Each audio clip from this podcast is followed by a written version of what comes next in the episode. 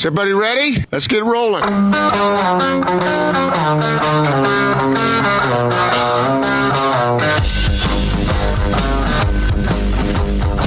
This is The Big Show on 97.5 1280 The Zone and The Zone Sports Network. Big Show, Gordon Monson, Jake Scott, 97.5, 1280 The Zone. Happy Monday. We're going to talk to Chris Mannix coming up here momentarily. Interested to hear Chris's perspective over what's going on uh, with the Utah Jazz and Rudy Gobert and Donovan Mitchell. We'll hear what he has to say about that. Also, some other NBA stuff out there. Uh, there's talk about a 25 day ramp up plan that the NBA would use if they were given the go ahead to try and pursue some sort of conclusion to the season. I found that uh, interesting as well. Yeah, I we've wondered how long it would take uh, to to get everything ready because you want it to be ready. You can't just. Can you imagine if everybody just threw everybody back on the court again, Jake? Well, it wouldn't work. I mean, people people would get hurt. You know, yeah. they, it, you can't just stay at home for a couple of months and then just be right ready to go back into the NBA. So, and and even for these uh, these primo athletes who I imagine I, I would guess most of them are staying in good shape, wouldn't you? I mean, you think they're just sitting around eating tacos all day? not, just... not necessarily, but you've talked about this all the time. Certainly a difference between NBA shape and good shape, right? what's that? You broke up on me. What'd you say? Difference between NBA shape and good shape. In fact, let's ask let's ask yeah. Chris about this. Uh, yeah. Austin, hit it. It's time for your NBA fix. This is the Big Show Daily Assist, featuring all the latest news and insight on the association. Now joining the Big Show.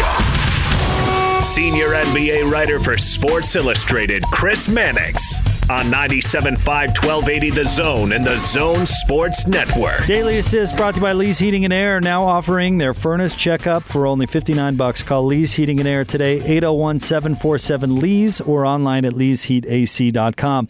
Out of the Sprint special guest line we go. Uh, we make it safe and easy to get what you need online. Please visit sprint.com for online services and local store availability. From Sports Illustrated, our good friend Chris Mannix.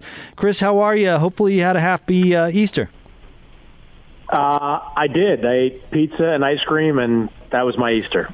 Quite the uh, quite the eventful holiday. Good for you. That sounds awesome. Actually, I bet you were. Great. I bet you were enjoying uh, all that horse uh, activity going on, huh? Did not watch a second of it. Um, I just was watching a movie and I was on Twitter and I see all the people just destroying it. So uh, I'm glad I, I missed out. I think I saw JJ Redick say something like, I watched five minutes hard pass and that was enough for, for me.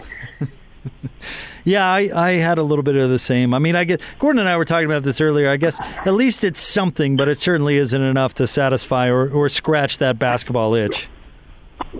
Yeah, I mean, I think look, they've been showing a lot of old games, um, classic games. like they're doing again tonight with uh, Kobe Bryant's final game on NBA TV. I'd love to see like just rather than players playing horse, like you know, how about we get like Steph Curry and Klay Thompson, you know, commenting on Game Six of the 2000 what 15, 16, whatever it was.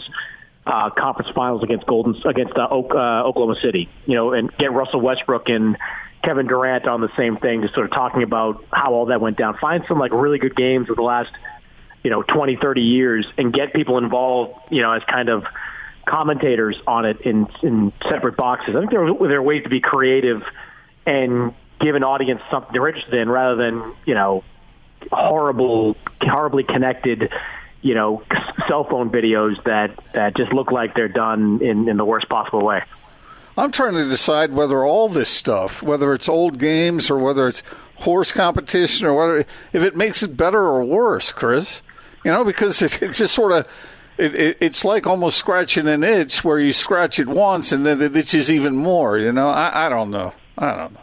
No, I mean that that's it's fair. I mean, I, I'll be honest. I haven't watched a, a second of, of sports TV in the last month. I mean, uh, I've been you know doing some reporting for stuff that I've been writing, but you know, whether it's ESPN or NBA TV. I mean, there's really not a lot I'm going to glean off it, and and I don't need to hear from too many ex players kind of pontificating on certain things. I mean, it's just this no games, so I don't really have a, a ton of interest in in what's going on. I think that speaks to the larger fan base that's that's largely out there when it comes to, to television. Like you just is not going to tune in for for a lot of stuff until these games come back.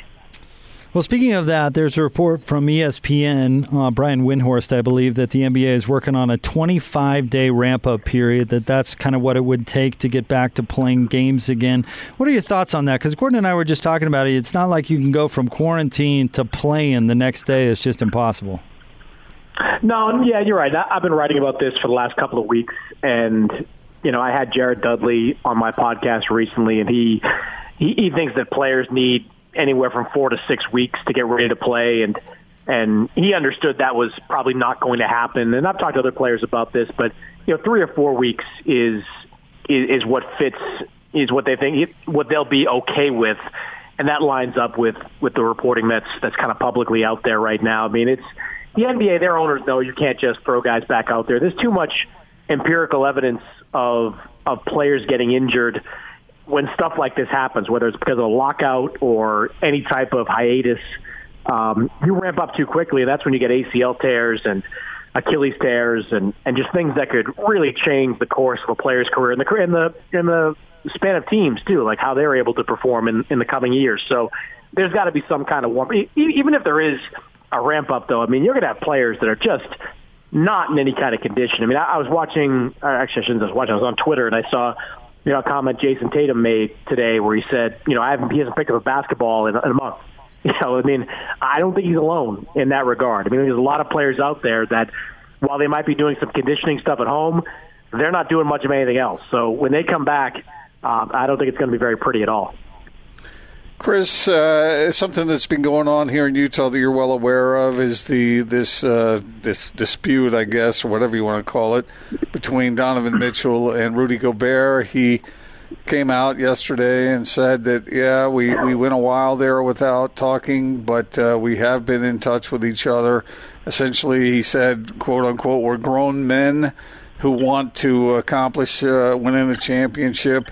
Do you think this is something that can be worked out? Do you think it's likely to be worked out, or do you think uh, this is something that could fester for a while yet to come? No, I, I think it can be worked out. Um, I know there was some reporting out there that it was beyond salvageable. I, I don't really buy that that at all. I mean, I just it's way too early to make that kind of of proclamation on all this. Um, you know, I, I was one of the first to report that that Mitchell was was furious with Gobert and and that you know I think in my story back in March I think I wrote that you know how Mitchell responds to this would make or break their relationship, but I don't think we're at that point where we can draw any conclusions as to how Donovan Mitchell responds. I mean, we are still you know just past the first month of all this. These guys haven't gotten together as a team and communicated. They haven't gotten back to playing and, and done all that. I mean, there's there's just too much time that can go by, and too much can change in that period of time. Moreover, um, you know, Mitchell's in that position where, I mean, he's not going to be going anywhere. I mean, he's going to get a max contract offer. And in the history of, of rookie contracts, there hasn't been a single player that's ever rejected a max contract offer. So he's going to be around. And I think it would have to take something catastrophic happening next year on the floor for this team to pull the plug and ultimately trade Rudy Gobert. I mean, it would.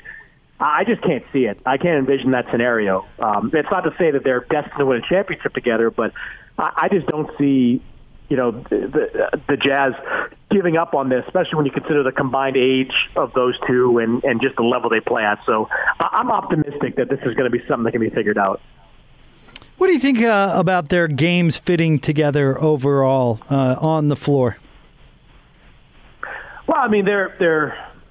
I, I don't think that they're the perfect match offensively. I mean, because I think Gobert is still fairly limited in that regard. But you know, when you have the game is played on both ends of the floor. I mean, when you have a guy that is as dominant defensively as Gobert, I mean, you don't need him to be uh, in lockstep with Donovan Mitchell on the offensive end of the floor. He's needing to do what he does defensively.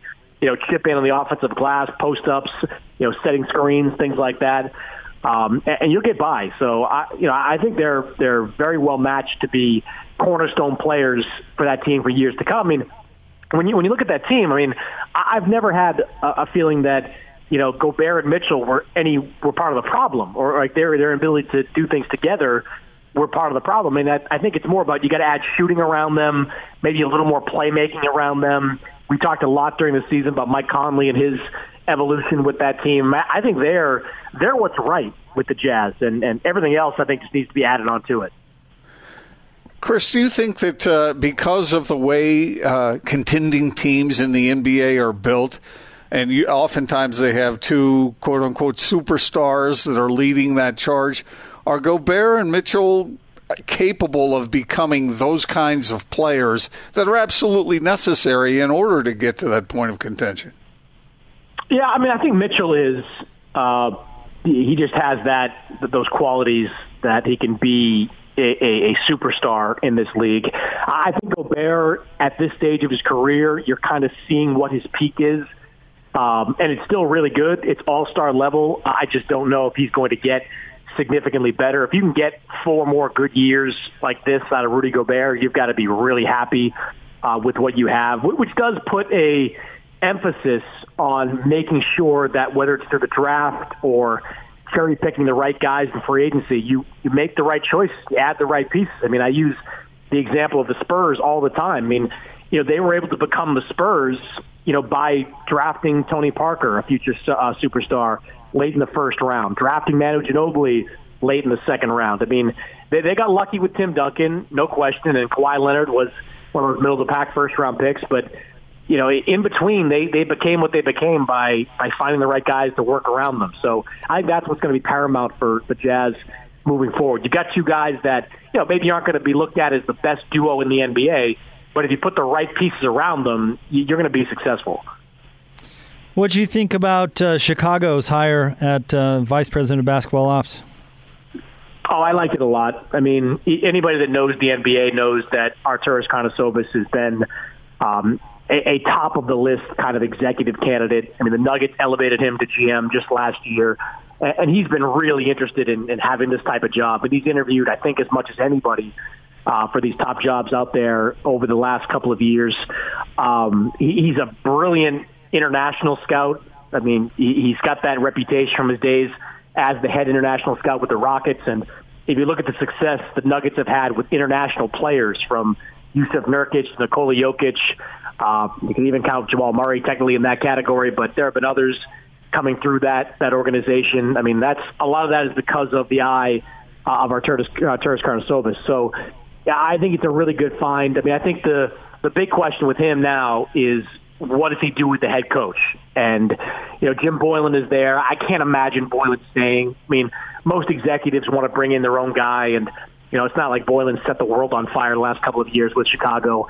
Uh, I, I think Arturas has an opportunity to to really fast track this this rebuild in Chicago. I mean, Kenny Atkinson's still sitting out there. It's almost miraculous that Kenny Atkinson still doesn't have a job. But if you look at that Bulls roster, a lot of young players, uh, guys that badly need a developmental coach, and Kenny Atkinson might be the best in the NBA if you look at what he's done in Brooklyn over the last three years. So, you know, if Arturas is smart, you know, he'll snap up Kenny Atkinson and and that team. You know, you can be talking about that team in the playoffs as early as next season.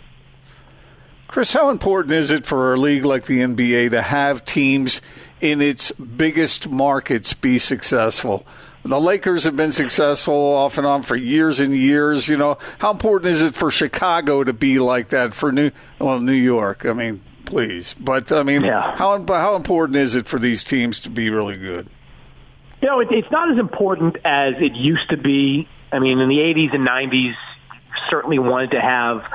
Uh, you know, Bulls, Lakers, Celtics, those those marquee kind of original teams in those big markets playing at a high level. But, you know, what's played out over the last, you know, 10, 15 years is that the stars are what matter. I mean, teams tuned in to watch Oklahoma City because Durant and Westbrook were there. Cleveland drew some of the highest ratings, you know, in the league because of LeBron. Miami, not a major market, but you know, they they were a ratings draw because the the players that were down there. I, I just I think it's it's it's more important individually. I would say that New York is not a laughing stock. I mean, the, the Knicks, the fact that they've been, you know, basically with one playoff appearance this century is remarkable. I mean, it really is. That given you know how many opportunities they've had to to improve that team. That that's that's probably the only big market that the NBA wishes was uh, going in a different direction. Otherwise, it's just about functional franchises and and star players. That's really what drives ratings and and drives everything in the NBA. Chris Mannix of Sports Illustrated with us, your NBA Daily Assist. Chris, what can we read into that players are going to get paid their full paychecks on the 15th?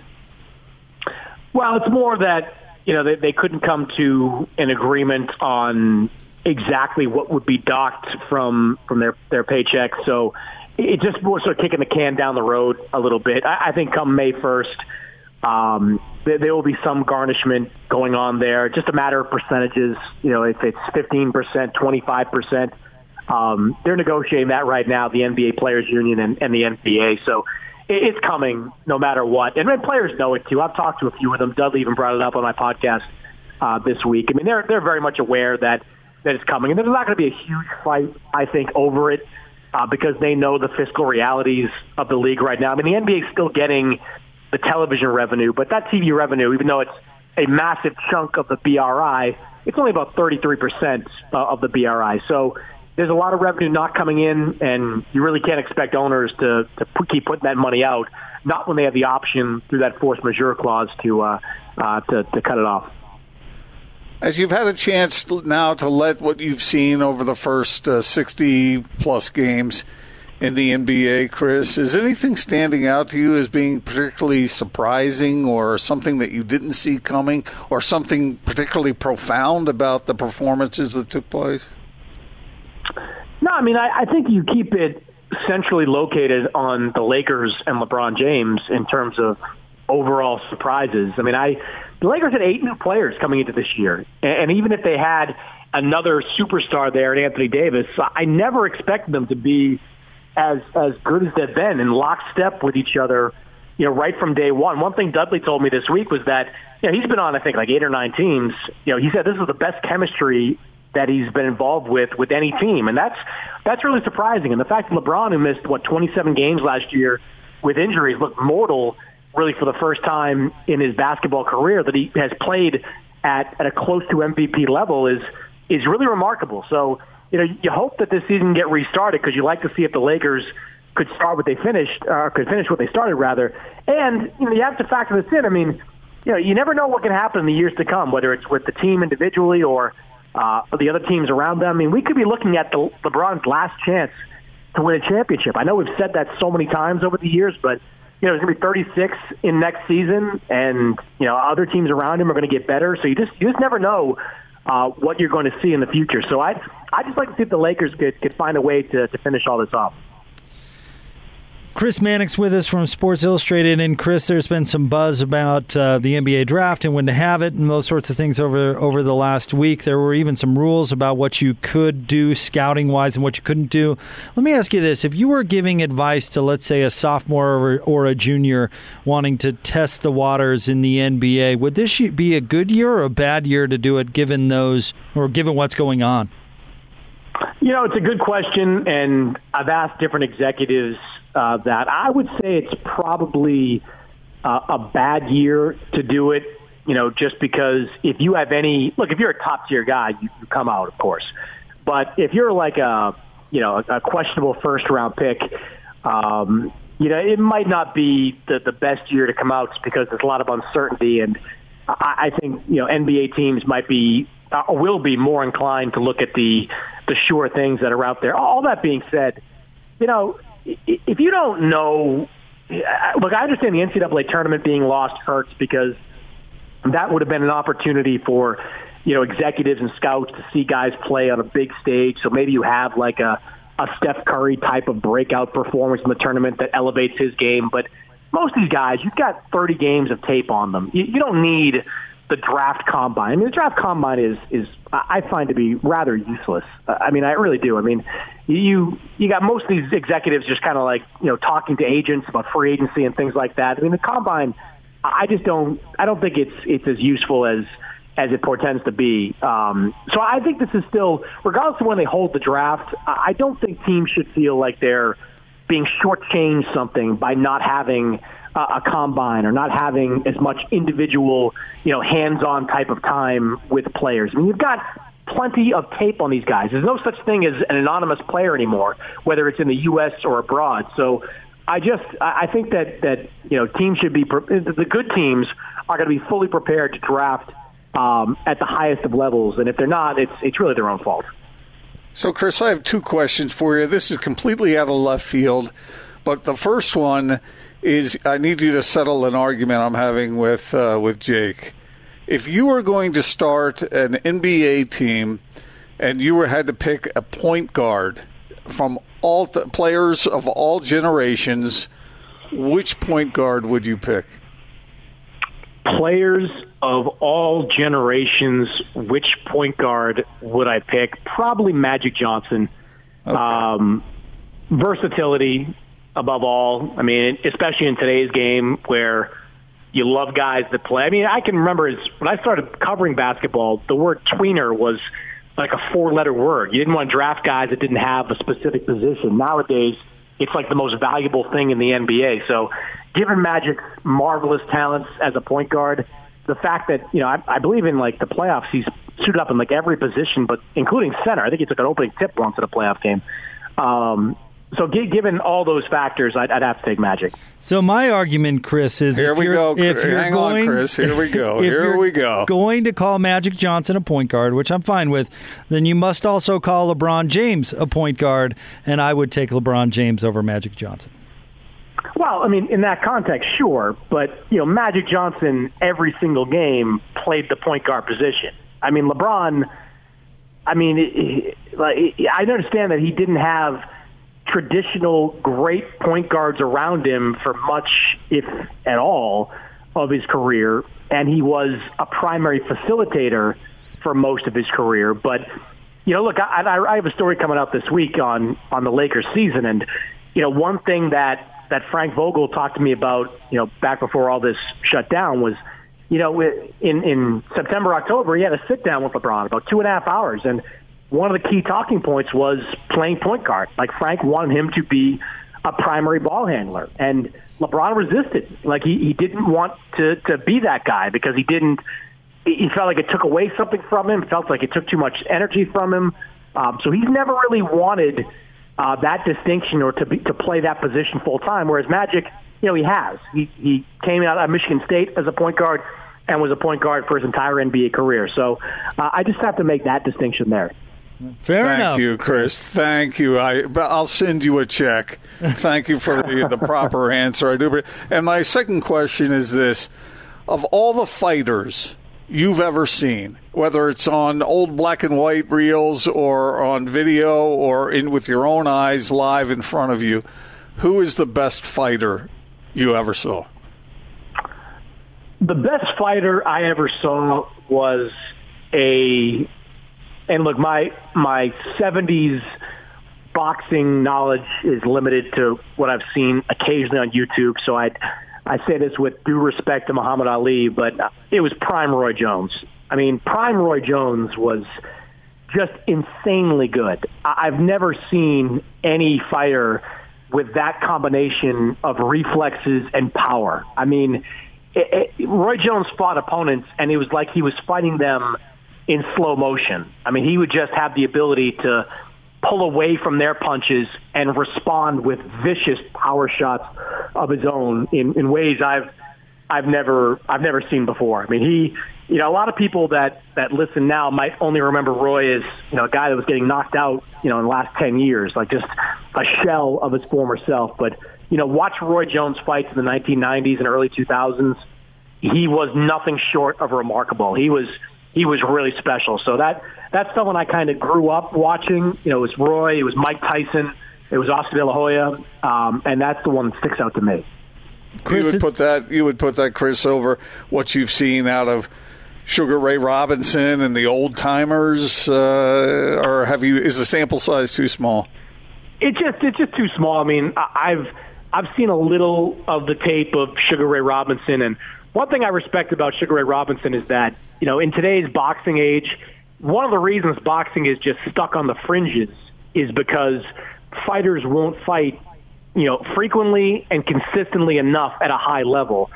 Uh, Sugar Ray Robinson had 19 losses on his resume. I mean, it's remarkable. 19 losses, and he's still considered arguably the greatest fighter of all time. I mean, he fought Jake LaMotta like six times. Like, I think he fought him like three times in a month during one stretch. I mean, this guy was doing some things in boxing that that that we never see in today's day and age. So I, I, I, I guess that's another one that I just I haven't seen enough. I mean, I, I consider him um, maybe the greatest of all time, but of the ones that I've watched, I mean, Roy. I mean, there's just so much footage and and so much to see. Like he was just special.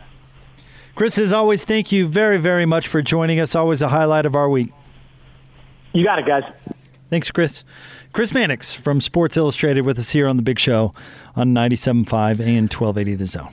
Jake, have you ever gone back and watched some of those old fights? Is that of interest to you at all, or is that just sort of bygone era? You're not going to bother with it? Does uh, watching uh, Raging Bull count? Jake LaMotta, right? That that uh, yeah, that movie was about him. Correct. Mm-hmm. Mm. So no, right. you're saying no. Uh, I, I something tells me there may be some dramatization in that movie beyond you know, reality. I know we don't talk a lot of boxing on this show, but over the weekend, I had a speed bag when I was a kid. I love that all I got out over the weekend, bam, speed bag as a kid.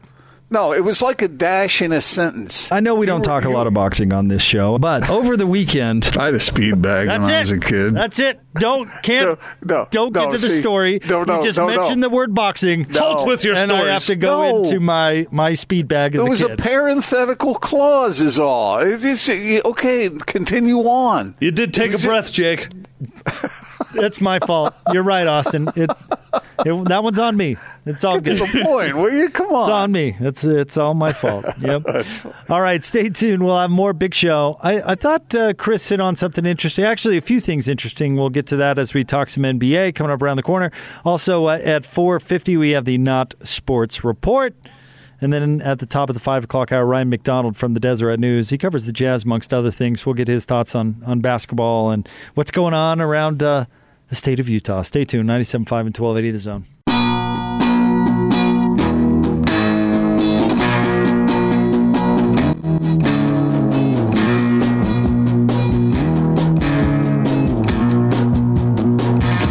Big Show, Gordon Monson, Jake Scott, 97.5 and 1280 The Zone. Want to remind you about our friends at Syringa Networks.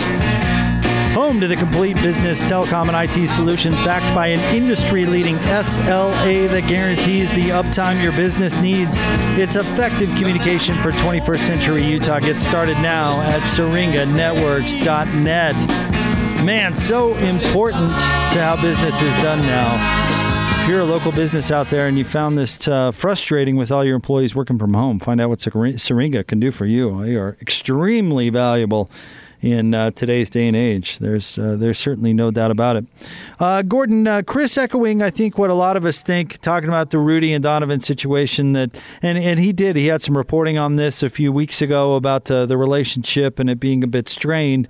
But Chris has been consistent in his message, and I, agree with him. Give it time. There's a lot of water to go under the bridge. No, neither one of them is going to leave money on the table if the Jazz offer, you know, big time contracts.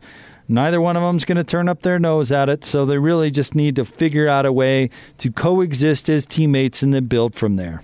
Yeah, I'm not a psychologist, but it seems to me like it can't be brushed under the rug. It needs to be solved. It needs to be talked about and needs to be understood so that you can move forward in a productive way. I think the idea of pretending it never happened or to minimize it is a mistake. Yeah, I, I I would agree. You can't ignore it, but it, but it's how you handle it, right? Because I think part of the issue with this is uh, stems back before, of course, the the outbreak of COVID nineteen. You know, they. I realize at this point that they need to to quash some of the stuff that's out there by handling it publicly, but it really needs to be internally. I I do. I think Rudy made a big mistake going to the media nine games in. That was not that was not the best way to handle a situation. I, I sympathize with his feelings. I sympathize that he wants to maximize his value. I sympathize with him that he wants to make as much money as he can while he can. I, I get that pressure, but I think the Jazz, Rudy, and Donovan need to be smart about how they deal with this. And I don't think that that's going right to your boy, Andy B. Larsen.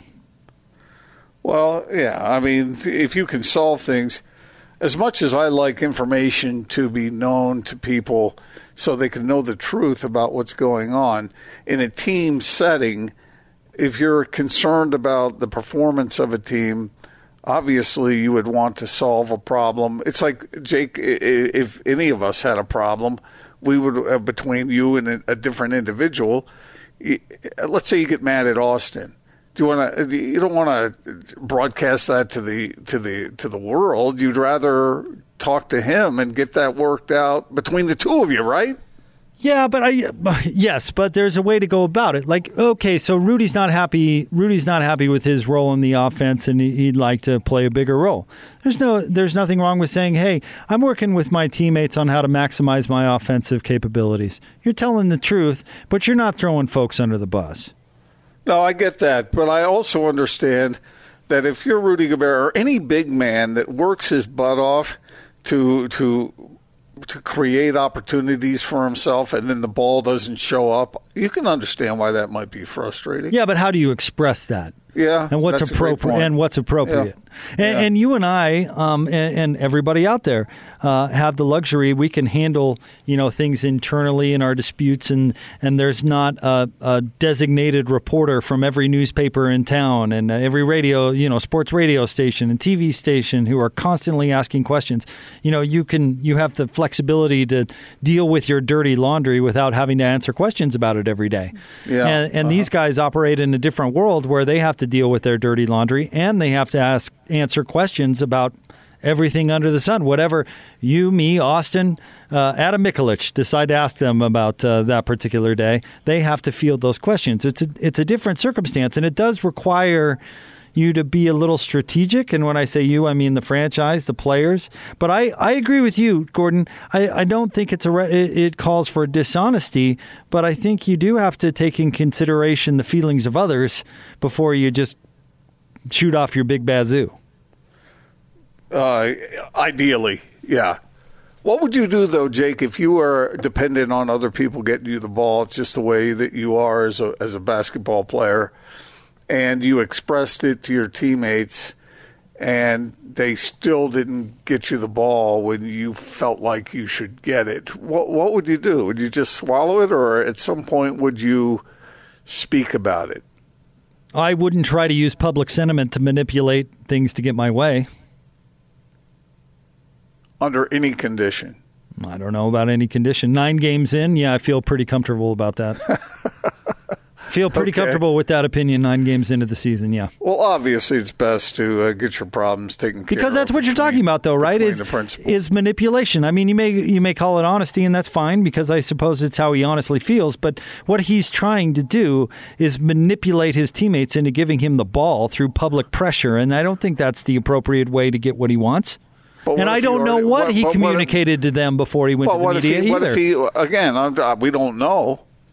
But what if the communication had been tried and tried and tried? Try and, again. uh, Try again. call Dennis Lindsay. Call Gail. I don't know, but but going to the media and trying to manipulate public pressure to get your teammates to to bend to your will, will doesn't seem like a very. Mm, yeah, but Jake, we go into the locker room after a game and we say, "Rudy, how you feeling? What, what's going on? You know, what? Uh, how do you feel about the way the team played tonight? The way you played?" Well, this is related to that in his mind. except for And so that's not how it happened. He sought I know, out, he but I- sought I- out a, repu- a reporter from the Trib. And Okay. gave an But you know exclusive what I'm- interview with the okay, purpose of calling out his teammates. That's All right, but you, you've seen it. Maybe not specific to this case, but you can see why a guy might might let it let it boil over. Okay, I mean, but I, I can understand that. And we said this at the time, though. There's a difference between saying, hey, my teammates need to give better effort out there. I don't feel like we're trying very hard, and I think we need to try hard on defense and we need to play hard. Because, one, you're including yourself with the we conversation. Two, you're talking about something that is for the betterment of everybody. When you call out your team saying, I don't get the ball enough and they need to give the ball to me, you're not making it about the team, you're making it about yourself. well, look, I'm not I'm not uh, condoning the way Rudy did that, but I am I can understand some of the frustration that might be boiling up in him uh, when he's not getting the ball when he thinks he's open. I can see that with a wide receiver too. If he's open, he's done his job. Get him the freaking ball, right? I understand. I get it. I get what's going on. Is it the best way to do it? No, but I understand why it might. You know, it might boil over. No, okay. Is that what's best for the team? Because that's what you're supposed to be uh, thinking about. And, well, and is I mean, Rudy you getting know- is Rudy getting 20 shots a game? What's best for the team? Because I certainly but- would argue no. No, but but when he's open and and the other guys are struggling to score, maybe uh, there's room for that. Uh, it's not the methodology, and that's what you're saying, and I understand that. But I, I also get that a player sometimes can be frustrated, and it's not merely a matter of selfishness. But through Ru- Rudy's, Maybe he thinks maybe he thinks that hey, this is what's best for the team. of course he does. Of course he Well, thinks that. okay. But the- right. it's That's that's not saying. his judgment to make. Well, No, that's Quin Snyder's judgment to make. that's not Rudy's judgment to make. Yeah, maybe, but these are if, if. Quin's got a problem with it, You- then that's the opinion that matters. Quin, uh, Rudy's looking at it through his own lens, which I get, and you're right. I can be sympathetic to, but that's not his decision to make. It kind of is a little bit. I, I don't think he's as detached from that as you're making it sound. I think Quin Snyder's opinion on what's best for the team is the only opinion that matters. Because of course, all those guys think if they shoot 20 times a game, it's going to be better for the team. this isn't Jake. This is Of course they do. Basketball. This is professional basketball where the players themselves have power too. Do you remember that joke that Joe Ingles played on a on a young teammate that was trying to make the league? And he he mentioned this on the Zach Lowe podcast where Joe went up to him and said, "Man, these guys are really screwing you over. If they just gave you the ball more, you'd not only be on the team, but you'd be making a fortune." And he was just putting the guy on, but the guy believed it. Hook, line, and sinker. He's like, oh, yeah, absolutely. Yeah, they're screwing me over. They're not giving me the ball. I could do what's best for the team. Of course, I want to shoot the ball 15 times. That's how they all feel. Yeah, I. I but sometimes they're right. I don't think Rudy's right in this case. Well, I, again, it's And- not the way I would have preferred to see if I if it were my team. I wouldn't want it happening that way. But i his his opinion is pretty important since he's one of your two best players. Mm, okay.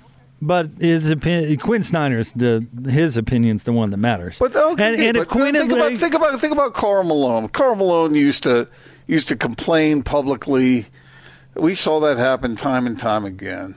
And and uh, you know, I mean, was it perfect? No, but he sometimes he had a point. Not always, but sometimes and, he did. and Larry Miller, as you know, was very consistent with his approach to all of that. And that was it's Jerry's opinion that matters. Oh, I, I see. I, I don't. That's not the way I remember it. I, I think Karl was important enough to the success of the Utah Jazz to, to listen to what he had to say. Nobody's Uh, talking I'm about not saying- listening. I'm talking about who's running the show. Well, obviously, the coach ultimately has a say. Right. And and if Quin would have agreed with Rudy nine games in, don't you think he would have done something about it?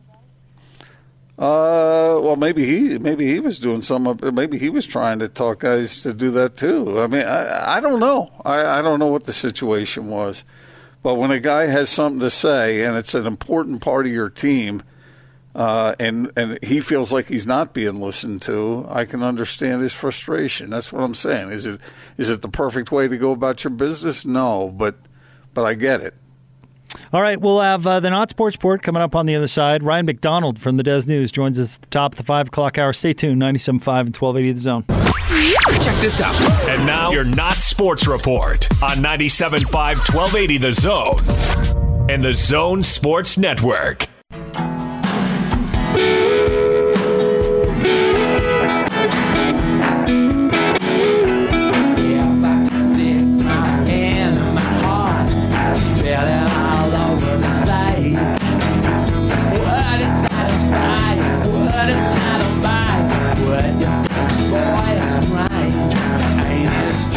Big show. Gordon Monson, Jake Scott, 97.5, 1280 The Zone. Time to get a winner for the Chevy Strong Play of the Game. Be caller 12 right now, 855 340 Zone, and correctly identify the Chevy Strong Play of the Game announced by David and Pat this morning at 850. Then you'll win a Zone prize pack. It's the Chevy Strong Play of the Game brought to you by your Rocky Mountain Chevy dealers. All right, Gordo, it's time for the Not Sports Report, brought to you by the LHM Used Car Supermarket. Over 1,000 used vehicles in inventory. Shop online, lhmusedcars.com. Where are we going today? I got a couple things. The first one is this, Jake. It's from North Carolina. Okay. Okay. Apparently, a tornado destroyed a hog farm there in North Carolina. And uh, I guess pigs can fly. Okay. Gordon, Gordon, Gordon, Gordon. Thank you for that, Gordon. Then there's this out of Green, Greenville, Mississippi. All right, churchgoers there uh, decided they were going to go to a church service on Easter Sunday that was a drive-in. So you stayed in your car, and then the preachment came via a radio signal into your car. So you were you were contained inside your car, and police still ticketed each individual who was apparently the radio signal went out about a block around the church, and so you could come in and draw and park somewhere and hear the message eh, and stay in your car, which sounds kind of safe, I guess, but they were ticketed nonetheless. Each individual five hundred dollars for attending the drive-in church service. Now I get it; these guys who are holding church services and telling people to load into a church. I mean, that just seems insane to me. But in the case of staying in your car, do you think that that should be uh, a problem? Five hundred dollars worth of, including. Well, one man said that uh, he and his wife were in in their car, and they got taken Each of them got a ticket for five hundred dollars, so it cost that family a thousand dollars for staying in their car. What do you think of that? Uh, I find it ludicrous, but I'm certainly not surprised. Are you? One- I thought one- I'd seen one- everything when pigs flew, but here was this. Are you surprised, Gordon? I'm really, I'm really disappointed in Jake's reaction to that little joke I made. Uh, the Why? I thought- I- It was the 'cause I worst. thought, I thought it was pretty clever. No. You, I mean, you just, you didn't say. I got no reaction. It was like Jake wasn't even listening. I was just letting it breathe, Gordon. You should have Just- seen him with the stress ball. Yeah, just letting it breathe. That's all. I'm gonna let you go down that road alone. The stress ball is in half now. I don't Pigs fly. know. Stupid. Uh, the police started. The police started coming up, according to this one uh, church drive-in church uh, attendee. Uh, well, we think we're in our rights, and they started issuing these five hundred dollar tickets. It may have been fifty of them. Everybody got one. It wasn't per car. Me and my wife were both in the car together, and both of us got tickets. Um, yeah, I, I don't know the rules. I don't make the rules, but uh, I thought that was interesting that you couldn't even sit in your car. Is that the way it is in some communities where uh, I guess that would be a stay-at-home directive, and if you're not at home, then, then you're you're liable to get a ticket. It's that way in our community. Whether they choose to enforce it or not, I guess, is a different discussion. But in Salt Lake County, anyway. So you're not supposed to drive in your car anywhere.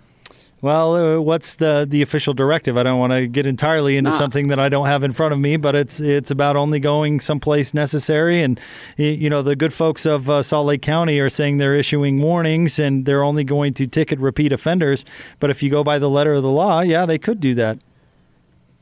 Well, I what's to another- stop someone who gets pulled over from saying, "Oh, I'm headed to work"? And Well- they say, "Where do you work?" And you make something up. In places like California, you have to have official paper that says that you uh, are to be out of your house to go to work. Do you think people who were uh, dr- going to that drive-in church service? Do you think they were hiding people in their trunks to get in? Wait to get in where? I thought they. I thought you just were sitting in your car.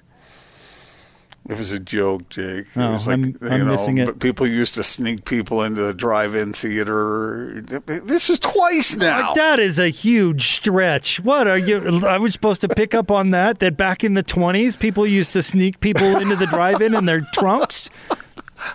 I've got- twenties. Not one person Yeah, back in the listening Model picked T. up on that. Uh, I thought it was a border joke I myself. had but no idea. I thought it was pretty inappropriate, actually. I agree. What? People used to sneak into the drive-in theaters. Come on, guys. Who knew that? What'd they save? Two cents? One time I was in a drive-in theater and somebody pulled out and they, they left the speaker in their window. And it was just, I mean, I, that's a cliche, but I saw it happen with my own eyes.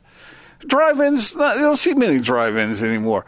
That used to be an infamous place to go, you know, kind of a place Chester would go, you know, to, you know, a little that. Hey, y'all, I saved a hay penny Hey. by sneaking in in Jethro's trunk.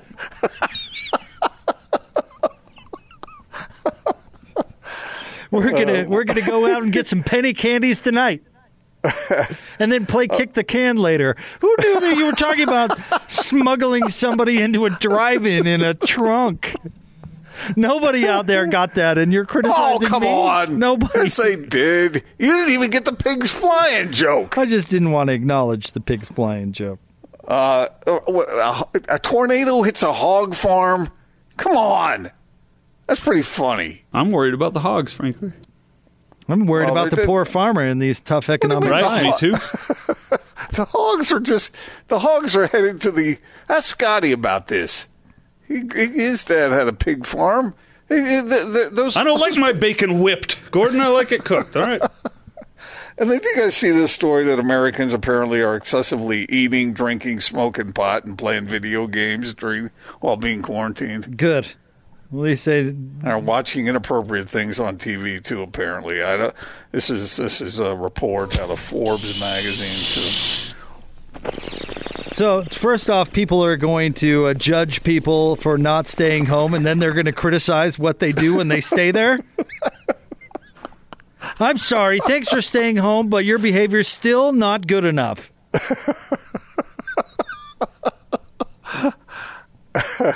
Can't believe you didn't get the pigs flying. Doesn't that joke. frustrate you, though, that whole mentality? Like, stay home, stay home, stay home. And if you don't stay home, we're going to judge you.